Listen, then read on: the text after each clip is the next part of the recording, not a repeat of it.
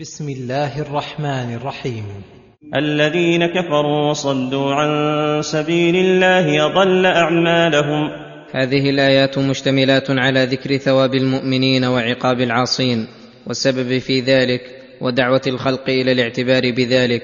فقال الذين كفروا وصدوا عن سبيل الله وهؤلاء رؤساء الكفر وأئمة الضلال الذين جمعوا بين الكفر بالله وآياته والصد لأنفسهم وغيرهم عن سبيل الله التي هي الإيمان بما دعت إليه الرسل واتباعه. فهؤلاء أضل الله أعمالهم أي أبطلها وأشقاهم بسببها وهذا يشمل أعمالهم التي عملوها ليكيدوا بها الحق وأولياء الله. أن الله جعل كيدهم في نحورهم فلم يدركوا مما قصدوا شيئا. وأعمالهم التي يرجون أن يثابوا عليها أن الله سيحبطها عليهم. والسبب في ذلك أنهم اتبعوا الباطل وهو كل غاية لا يراد بها وجه الله من عبادة الأصنام والأوثان والأعمال التي في نصر الباطل لما كانت باطلة كانت الأعمال لأجلها باطلة. والذين آمنوا وعملوا الصالحات وآمنوا بما نزل على محمد وهو الحق من ربهم كفر عنهم سيئاتهم وأصلح بالهم. وأما الذين آمنوا بما أنزل الله على رسله عموما وعلى محمد صلى الله عليه وسلم خصوصا وعملوا الصالحات بأن قاموا بما عليه من حقوق الله وحقوق عباده الواجبة والمستحبة كفر الله عنهم سيئاتهم صغارها وكبارها وإذا كفرت سيئاتهم نجوا من عذاب الدنيا والآخرة. كفر عنهم سيئاتهم وأصلح بالهم. أي أصلح دينهم ودنياهم. وقلوبهم وأعمالهم وأصلح ثوابهم بتنميته وتزكيته وأصلح جميع أحوالهم والسبب في ذلك أنهم اتبعوا الحق الذي هو الصدق واليقين وما اشتمل عليه هذا القرآن العظيم الصادر من ربهم الذي رباهم بنعمته ودبرهم بلطفه فرباهم تعالى بالحق فاتبعوه وصلحت أمورهم فلما كانت الغاية المقصودة لهم متعلقة بالحق المنسوب إلى الله الباقي الحق المبين كانت الوسيلة صالحة باقية باقيا ثوابها. كذلك يضرب الله للناس أمثالهم. حيث بين لهم تعالى أهل الخير وأهل الشر وذكر لكل منهم صفة يعرفون بها ويتميزون ليهلك من هلك عن بينة ويحيى من حي عن بينة. فإذا لقيتم الذين كفروا فضرب الرقاب. حتى إذا اثخنتموهم فشدوا الوثاق فإما منا بعد وإما فداء حتى تضع الحرب أوزارها. ذلك ولو يشاء الله لانتصر منهم ولكن ليبلو بعضكم ببعض. والذين قتلوا في سبيل الله فلن يضل أعمالهم. يقول تعالى مرشدا عباده إلى ما فيه صلاحهم ونصرهم على أعدائهم. فإذا لقيتم الذين كفروا في الحرب والقتال فاصدقوهم القتال واضربوا منهم الأعناق حتى تثخنوهم وتكسروا شوكتهم وتبطلوا شرتهم. فإذا فعلتم ذلك ورأيتم الأسر أولى وأصلح فشدوا الوثاق أي الرباط وهذا احتياط لأسرهم لئلا يهربوا. فإذا شد منهم الوثاق اطمأن المسلمون من هربهم ومن شرهم.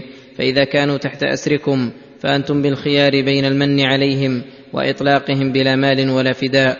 وإما أن تفدوهم بأن لا تطلقوهم حتى يشتروا أنفسهم أو يشتريهم أصحابهم بمال أو بأسير مسلم عندهم. وهذا الأمر مستمر. حتى تضع الحرب أوزارها. أي حتى لا يبقى حرب وتبقون في المسالمة والمهادنة فإن لكل مقام مقالا ولكل حال حكما فالحال المتقدمة إنما هي إذا كان قتال وحرب. فإذا كان في بعض الأوقات لا حرب فيه لسبب من الأسباب فلا قتل ولا أسر. ذلك الحكم المذكور في ابتلاء المؤمنين بالكافرين ومداولة الأيام بينهم وانتصار بعضهم على بعض. ولو يشاء الله لانتصر منهم فإنه تعالى على كل شيء قدير وقادر على أن لا ينتصر الكفار في موضع واحد أبدا حتى يبيد المسلمون خضراءهم. ولكن ليبلو بعضكم ببعض. ليقوم سوق الجهاد ويتبين بذلك أحوال العباد الصادق من الكاذب وليؤمن من آمن إيمانا صحيحا عن بصيرة لا إيمانا مبنيا على متابعة أهل الغلبة فإنه إيمان ضعيف جدا لا يكاد يستمر لصاحبه عند المحن والبلايا. والذين قتلوا في سبيل الله فلن يضل أعمالهم. والذين قتلوا في سبيل الله لهم ثواب جزيل وأجر جميل وهم الذين قاتلوا من أمروا بقتالهم لتكون كلمة الله هي العليا. فهؤلاء لن يضل الله أعمالهم أي لن يحبطها ويبطلها بل يتقبلها وينميها لهم. ويظهر من أعمالهم نتائجها في الدنيا والآخرة. سيهديهم ويصلح بالهم. سيهديهم إلى سلوك الطريق الموصلة إلى الجنة ويصلح بالهم أي حالهم وأمورهم وثوابهم يكون صالحا كاملا لا نكد فيه ولا تنغيص بوجه من الوجوه. ويدخلهم الجنة عرفها لهم.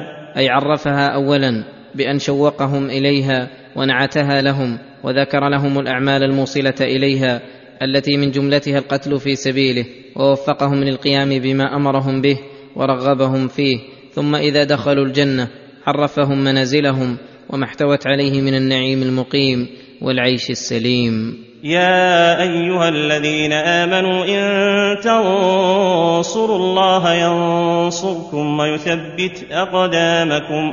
هذا أمر منه تعالى للمؤمنين أن ينصروا الله بالقيام بدينه والدعوة إليه وجهاد أعدائه والقصد بذلك وجه الله. فإنهم إذا فعلوا ذلك نصرهم الله وثبت أقدامهم أن يربط على قلوبهم بالصبر والطمأنينة والثبات ويصبر أجسامهم على ذلك ويعينهم على أعدائهم. فهذا وعد من كريم صادق الوعد أن الذي ينصره بالأقوال والأفعال سينصره مولاه وييسر له أسباب النصر من الثبات وغيره. والذين كفروا فتعسا لهم واضل أعمالهم. وأما الذين كفروا بربهم ونصروا الباطل فإنهم في تعس أي انتكاس من أمرهم وخذلان. والذين كفروا فتعسا لهم واضل أعمالهم. أي أبطل أعمالهم التي يكيدون بها الحق فرجع كيدهم في نحورهم وبطلت أعمالهم التي يزعمون أنهم يريدون بها وجه الله. ذلك بأنهم كرهوا ما أنزل الله فأحبط أعمالهم. ذلك الإضلال والتعس للذين كفروا بسبب أنهم كرهوا ما أنزل الله من القرآن الذي أنزله الله صلاحا للعباد وفلاحا لهم فلم يقبلوه بل أبغضوه وكرهوه. فأحبط أعمالهم. افلم يسيروا في الأرض فينظروا كيف كان عاقبه الذين من قبلهم دمر الله عليهم وللكافرين امثالها أي أفلا يسير هؤلاء المكذبون بالرسول صلى الله عليه وسلم؟ فينظروا كيف كان عاقبه الذين من قبلهم فإنهم لا يجدون عاقبتهم إلا شر العواقب فإنهم لا يلتفتون يمنة ولا يسرة. إلا وجدوا ما حولهم قد بادوا وهلكوا واستأصلهم التكذيب والكفر فخمدوا ودمر الله عليهم أموالهم وديارهم بل دمر أعمالهم ومكرهم وللكافرين في كل زمان ومكان أمثال هذه العواقب الوخيمة والعقوبات الذميمة وأما المؤمنون فإن الله تعالى ينجيهم من العذاب ويجزل لهم كثير الثواب ذلك بأن الله مولى الذين آمنوا وأن الكافرين لا مولى لهم. ذلك بأن الله مولى الذين آمنوا فتولاهم برحمته فأخرجهم من الظلمات إلى النور وتولى جزاءهم ونصرهم. وأن الكافرين لا مولى لهم. وأن الكافرين بالله تعالى حيث قطعوا عنهم ولاية الله وسدوا على أنفسهم رحمته.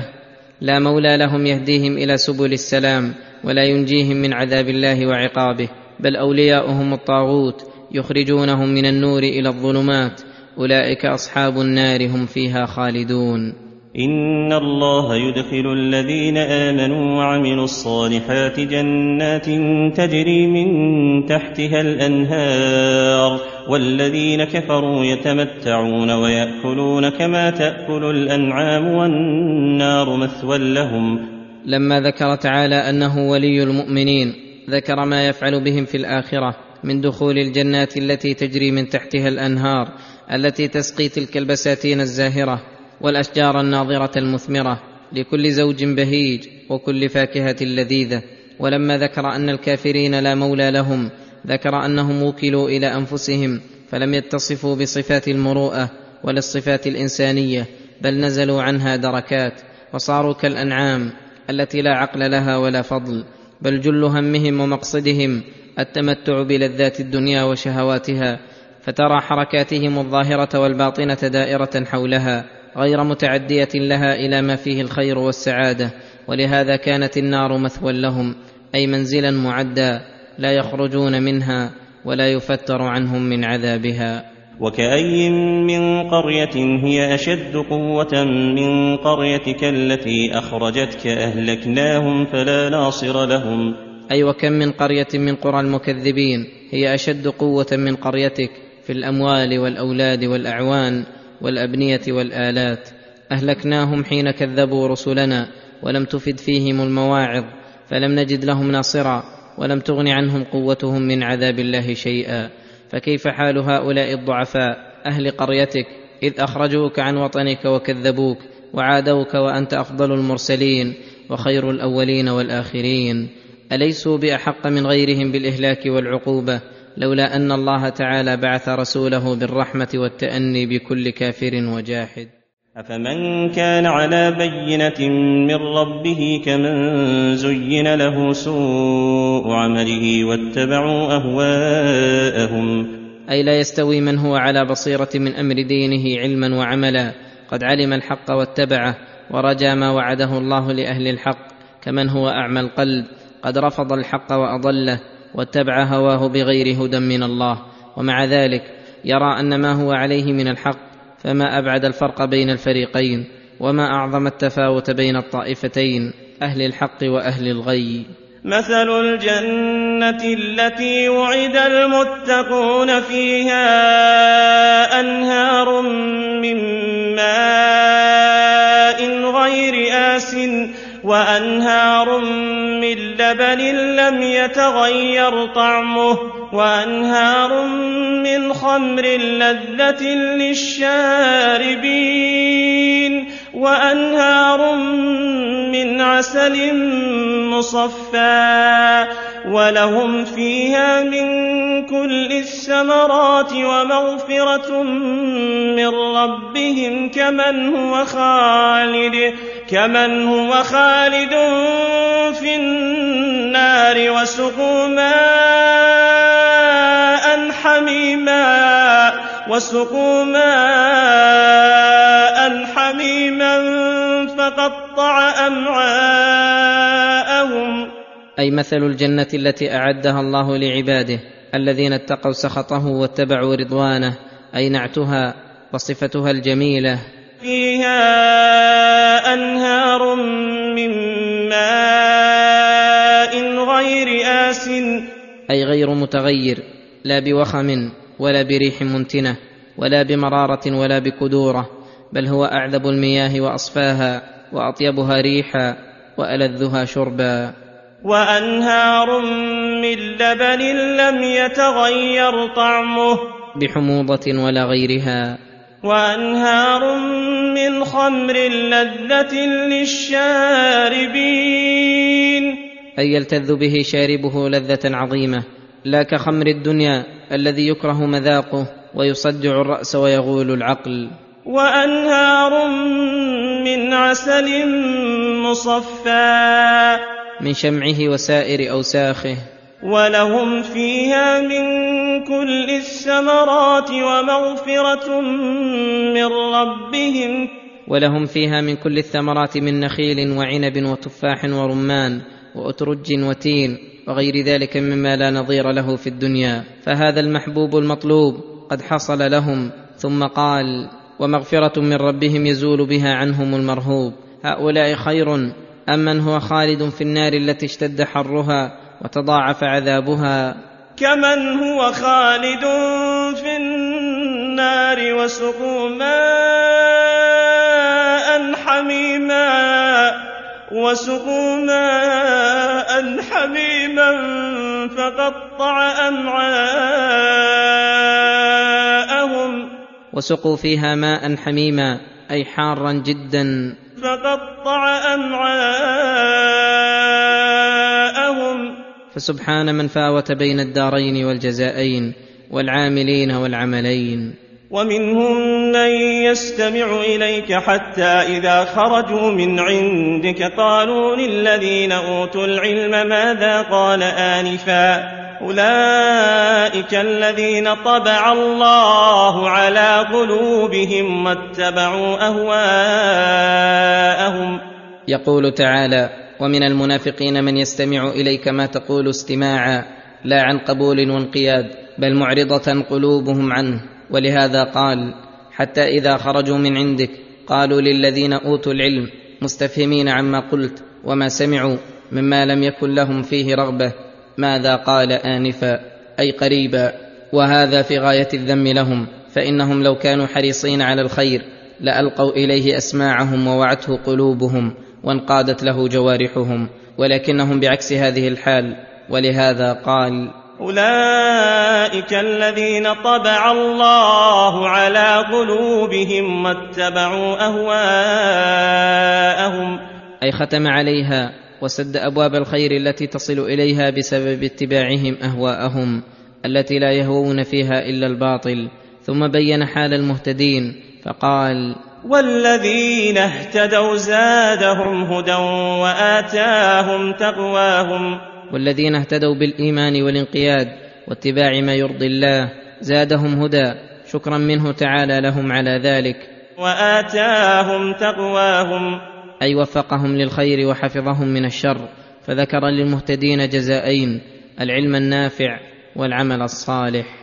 فهل ينظرون إلا الساعة أن تأتيهم بغتة فقد جاء أشراطها فأنى لهم إذا جاءتهم ذكراهم. أي فهل ينظر هؤلاء المكذبون أو ينتظرون إلا الساعة أن تأتيهم بغتة؟ أي فجأة وهم لا يشعرون. فقد جاء أشراطها. أي علاماتها الدالة على قربها. فانى لهم إذا جاءتهم ذكراهم. أي من أين لهم؟ إذا جاءتهم الساعة وانقطعت آجالهم أن يتذكروا ويستعتبوا. فقد فات ذلك وذهب وقت التذكر. فقد عمروا ما يتذكر فيه من تذكر وجاءهم النذير.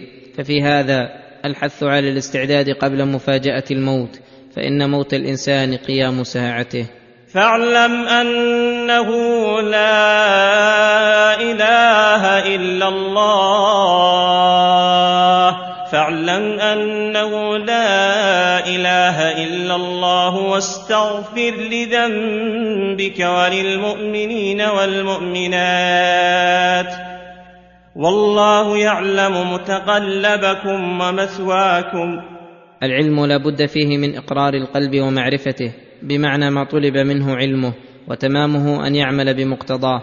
وهذا العلم الذي أمر الله به وهو العلم بتوحيد الله فرض عين على كل إنسان لا يسقط عن أحد كائنا من كان. بل كل مضطر إلى ذلك والطريق إلى العلم بأنه لا إله إلا الله أمور أحدها بل أعظمها تدبر أسمائه وصفاته وأفعاله الدالة على كماله وعظمته وجلالته. فإنها توجب بذل الجهد في التأله له والتعبد للرب الكامل الذي له كل حمد ومجد وجلال وجمال. الثاني العلم بأنه تعالى المنفرد بالخلق والتدبير فيعلم بذلك أنه المنفرد بالألوهية. الثالث العلم بأنه المنفرد بالنعم الظاهرة والباطنة الدينية والدنيوية فإن ذلك يوجب تعلق القلب به ومحبته والتأله له وحده لا شريك له. الرابع ما نراه ونسمعه من الثواب لأوليائه القائمين بتوحيده من النصر والنعم العاجلة ومن عقوبته لأعدائه المشركين به فإن هذا داع إلى العلم بأنه تعالى وحده المستحق للعبادة كلها. الخامس معرفة أوصاف الأوثان والأنداد التي عبدت مع الله واتخذت آلهة وأنها ناقصة من جميع الوجوه فقيرة بالذات لا تملك لنفسها ولا لعابديها نفعا ولا ضرا. ولا موتا ولا حياة ولا نشورا ولا ينصرون من عبدهم ولا ينفعونهم بمثقال ذرة من جلب خير أو دفع شر. فإن العلم بذلك يوجب العلم بأنه لا إله إلا هو وبطلان إلهية ما سواه. السادس اتفاق كتب الله على ذلك وتواطؤها عليه. السابع أن خواص الخلق الذين هم أكمل الخليقة اخلاقا وعقولا ورايا وصوابا وعلما وهم الرسل والأنبياء والعلماء الربانيون قد شهدوا لله بذلك. الثامن ما أقامه الله من الأدلة الأفقية والنفسية التي تدل على التوحيد أعظم دلالة وتنادي عليه بلسان حالها بما أودعها من لطائف صنعته وبديع حكمته وغرائب خلقه.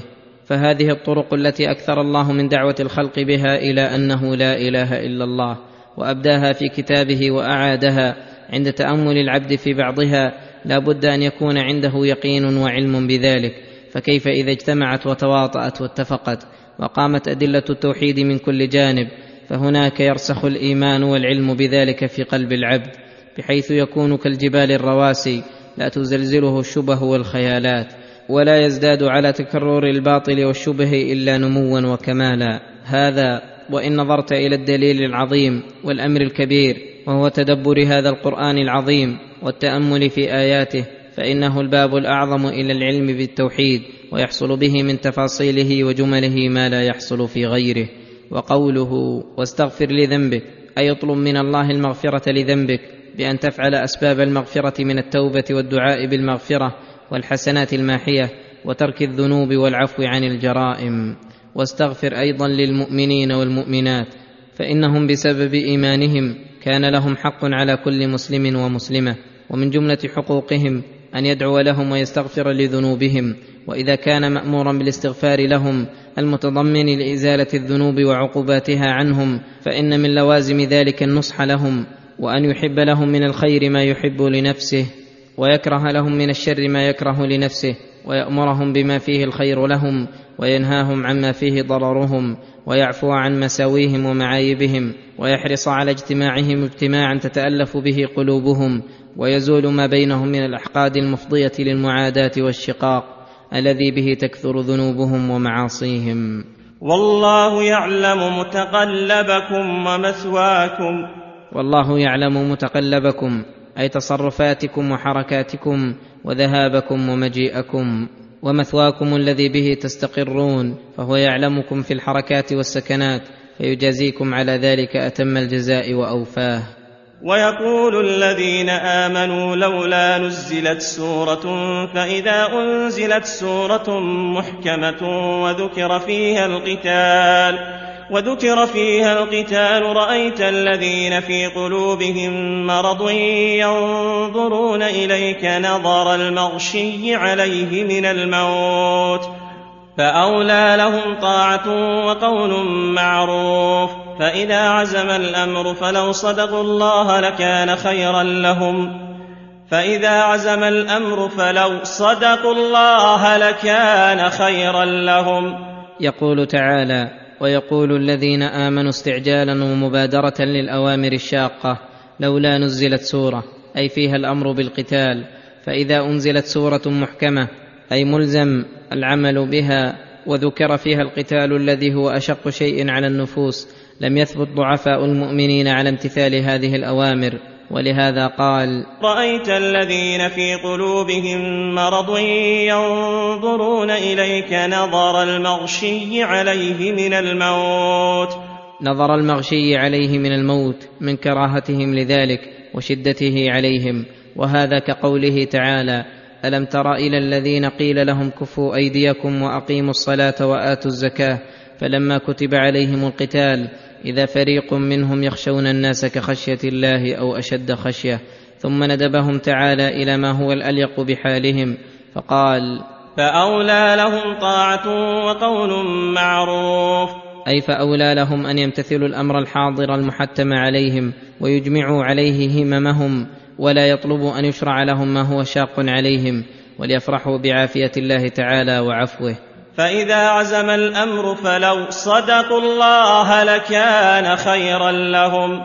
فإذا عزم الأمر أي جاءهم الأمر جد وأمر محتم ففي هذه الحال لو صدقوا الله بالاستعانة به وبذل الجهد في امتثاله لكان خيرا لهم من حالهم الأولى وذلك من وجوه منها أن العبد ناقص من كل وجه لا قدرة له إلا إن أعانه الله فلا يطلب زيادة على ما هو قائم بصدده. ومنها أنه إذا تعلقت نفسه بالمستقبل ضعف عن العمل بوظيفة وقته وبوظيفة المستقبل. أما الحال فلأن الهمة انتقلت عنه إلى غيره والعمل تبع للهمة. وأما المستقبل فإنه لا يجيء حتى تفتر الهمة عن نشاطها فلا يعان عليه.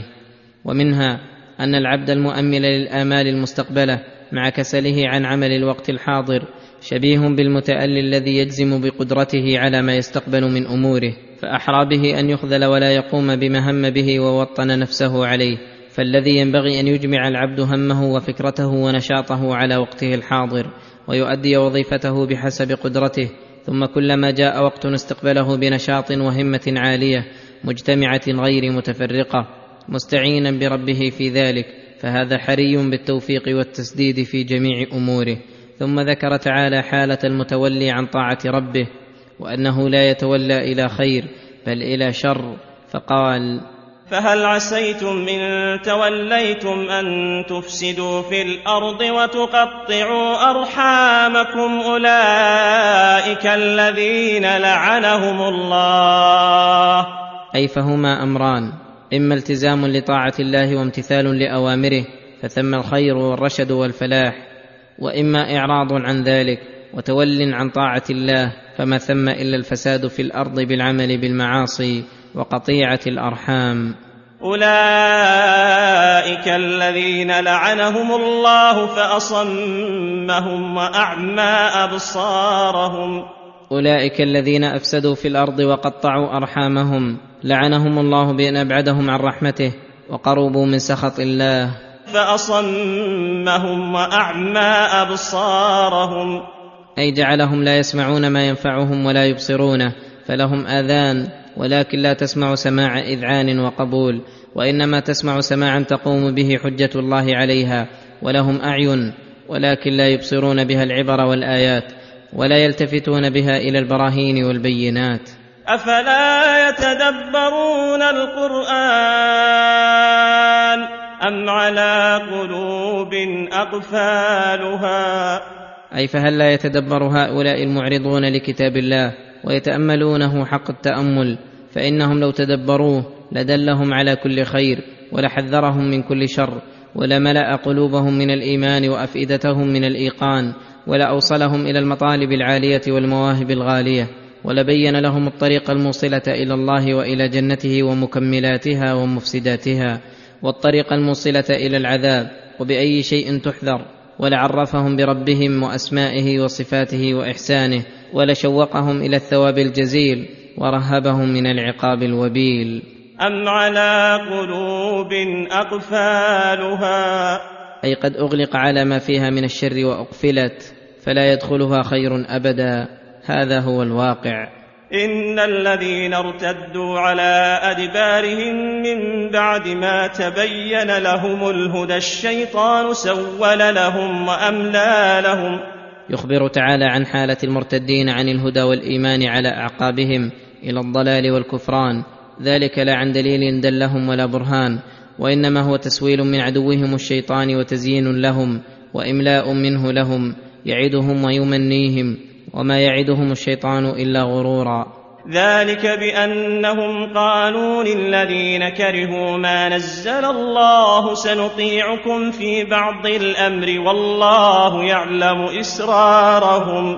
وذلك أنهم قد تبين لهم الهدى فزهدوا فيه ورفضوه وقالوا للذين كرهوا ما نزل الله من المبارزين العداوة لله ولرسوله سنطيعكم في بعض الأمر أي الذي يوافق أهواءهم فلذلك عاقبهم الله بالضلال والإقامة على ما يوصلهم إلى الشقاء الأبدي والعذاب السرمدي. والله يعلم إسرارهم. فلذلك فضحهم وبينها لعباده المؤمنين لئلا يغتروا بها. فكيف إذا توفتهم الملائكة يضربون وجوههم وأدبارهم؟ فكيف ترى حالهم الشنيعة ورؤيتهم الفظيعة إذا توفتهم الملائكة الموكلون بقبض أرواحهم. يضربون وجوههم وأدبارهم بالمقامع الشديدة. ذلك بأنهم اتبعوا ما أسخط الله وكرهوا رضوانه فأحبط أعمالهم. ذلك العذاب الذي استحقوه ونالوه بسبب أنهم اتبعوا ما أسخط الله من كل كفر وفسوق وعصيان وكرهوا رضوانه فلم يكن لهم رغبة فيما يقربهم إليه ولا يدنيهم منه. فأحبط أعمالهم. أي أبطلها وأذهبها وهذا بخلاف من اتبع ما يرضي الله وكره سخطه فإنه سيكفر عنه سيئاته ويضاعف أجره وثوابه. أم حسب الذين في قلوبهم مرض أن لن يخرج الله أضغانهم. يقول تعالى أم حسب الذين في قلوبهم مرض من شبهة أو شهوة حيث تخرج القلب عن حال صحته واعتداله أن الله لا يخرج ما في قلوبهم من الأضغان والعداوة للإسلام وأهله. هذا ظن لا يليق بحكمة الله فإنه لا بد أن يميز الصادق من الكاذب وذلك بالابتلاء بالمحن التي من ثبت عليها ودام إيمانه فيها فهو المؤمن حقيقة ومن ردته على عقبيه فلم يصبر عليها وحين أتاه الامتحان جزع وضعف إيمانه وخرج ما في قلبه من الضغن وتبين نفاقه. هذا مقتضى الحكمة الإلهية مع أنه تعالى قال ولو نشاء لأريناكهم فلعرفتهم بسيماهم أي بعلاماتهم التي هي كالوسم في وجوههم. ولتعرفنهم في لحن القول والله يعلم أعمالكم. أي لا بد أن يظهر ما في قلوبهم ويتبين بفلتات ألسنتهم فإن الألسن مغارف القلوب يظهر منها ما في القلوب من الخير والشر. والله يعلم أعمالكم. فيجازيكم عليها ثم ذكر أعظم امتحان يمتحن به عباده وهو الجهاد في سبيل الله فقال ولنبلونكم حتى نعلم المجاهدين منكم والصابرين ونبلو اخباركم. ولنبلونكم اي نختبر ايمانكم وصبركم. حتى نعلم المجاهدين منكم والصابرين ونبلو اخباركم. فمن امتثل أمر الله وجاهد في سبيل الله لنصر دينه وإعلاء كلمته فهو المؤمن حقا ومن تكاسل عن ذلك كان ذلك نقصا في إيمانه. إن الذين كفروا وصدوا عن سبيل الله وشاقوا الرسول من بعد ما تبين لهم الهدى لن يضروا الله شيئا. لن يضروا الله شيئا وسيحبط أعمالهم. هذا وعيد شديد لمن جمع أنواع الشر كلها من الكفر بالله وصد الخلق عن سبيل الله الذي نصبه موصلا إليه.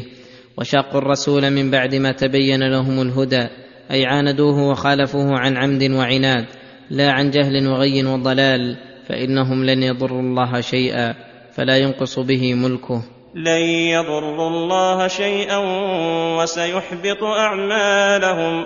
أي مساعيهم التي بذلوها في نصر الباطل بأن لا تثمر لهم إلا الخيبة والخسران وأعمالهم التي يرجون بها الثواب لا تقبل لعدم وجود شرطها.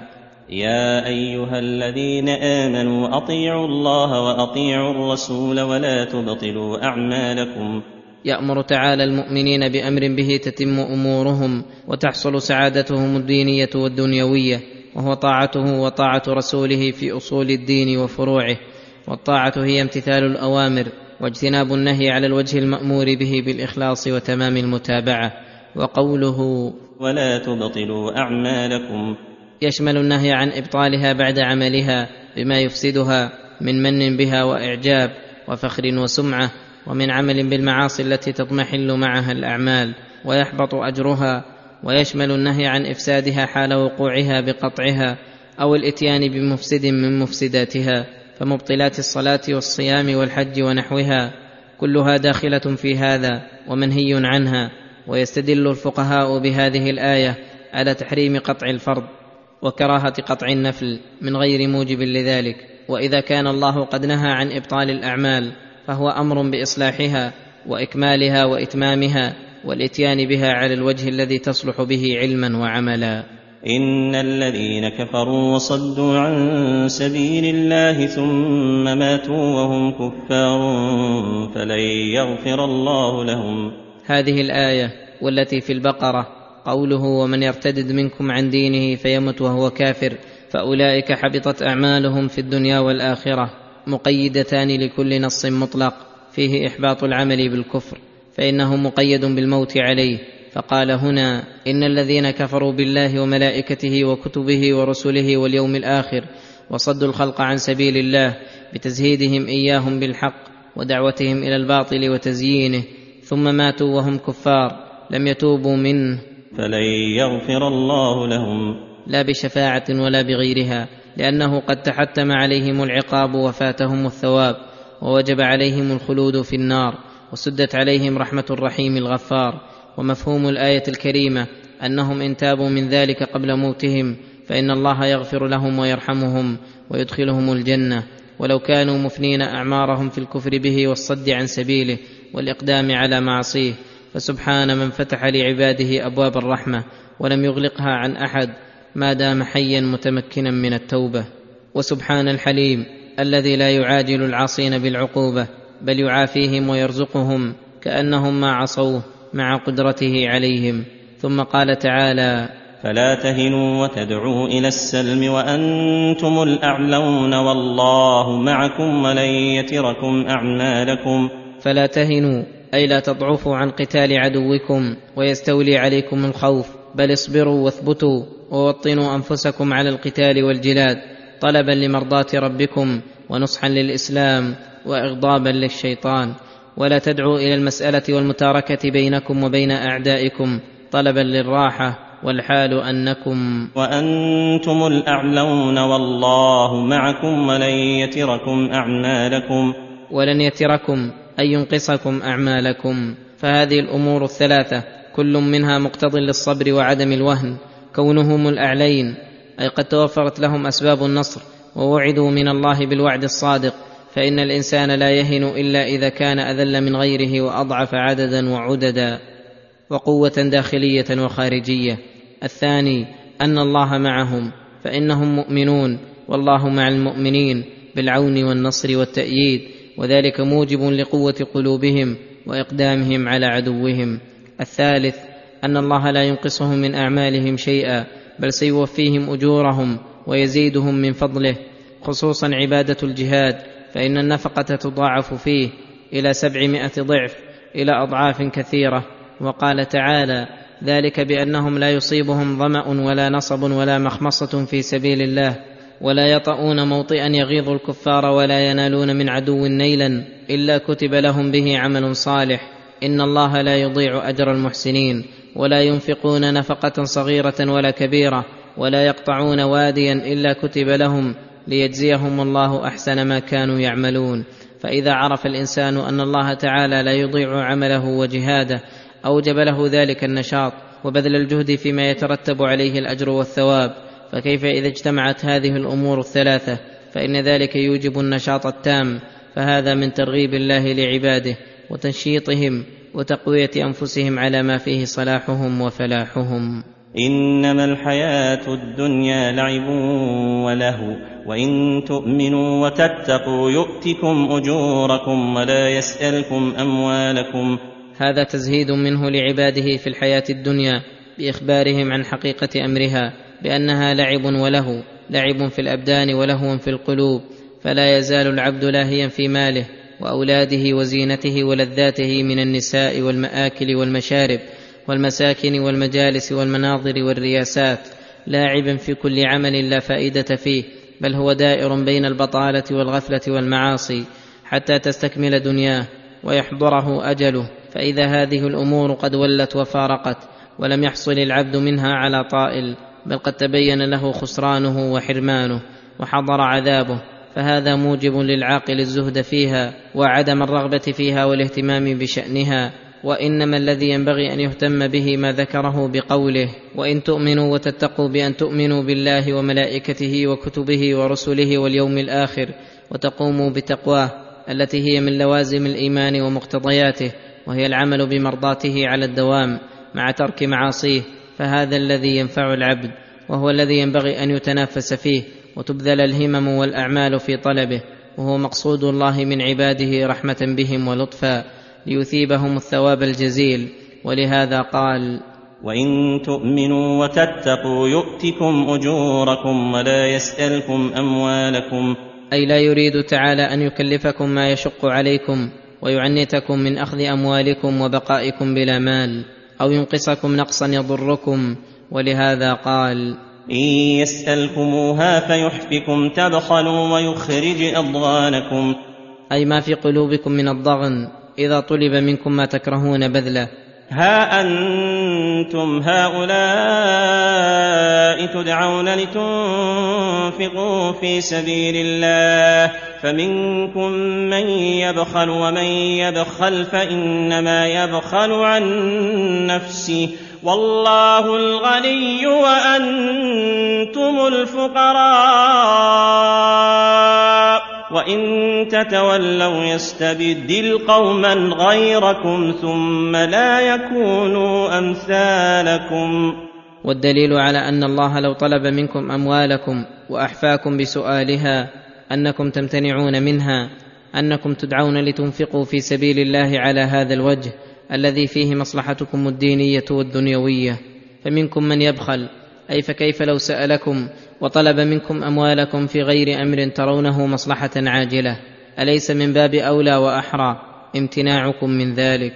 ثم قال ومن يبخل فإنما يبخل عن نفسه لأنه حرم نفسه ثواب الله تعالى وفاته خير كثير ولن يضر الله بترك الإنفاق شيئا. فإن الله هو الغني وأنتم الفقراء. والله الغني وأنتم الفقراء. تحتاجون إليه في جميع أوقاتكم لجميع أموركم. وإن تتولوا عن الإيمان بالله وامتثال ما يأمركم به. وإن تتولوا يستبدل قوما غيركم ثم لا يكونوا أمثالكم. ثم لا يكونوا أمثالكم في التولي. بل يطيعون الله ورسوله ويحبون الله ورسوله كما قال تعالى يا أيها الذين آمنوا من يرتد منكم عن دينه فسوف يأتي الله بقوم يحبهم ويحبونه.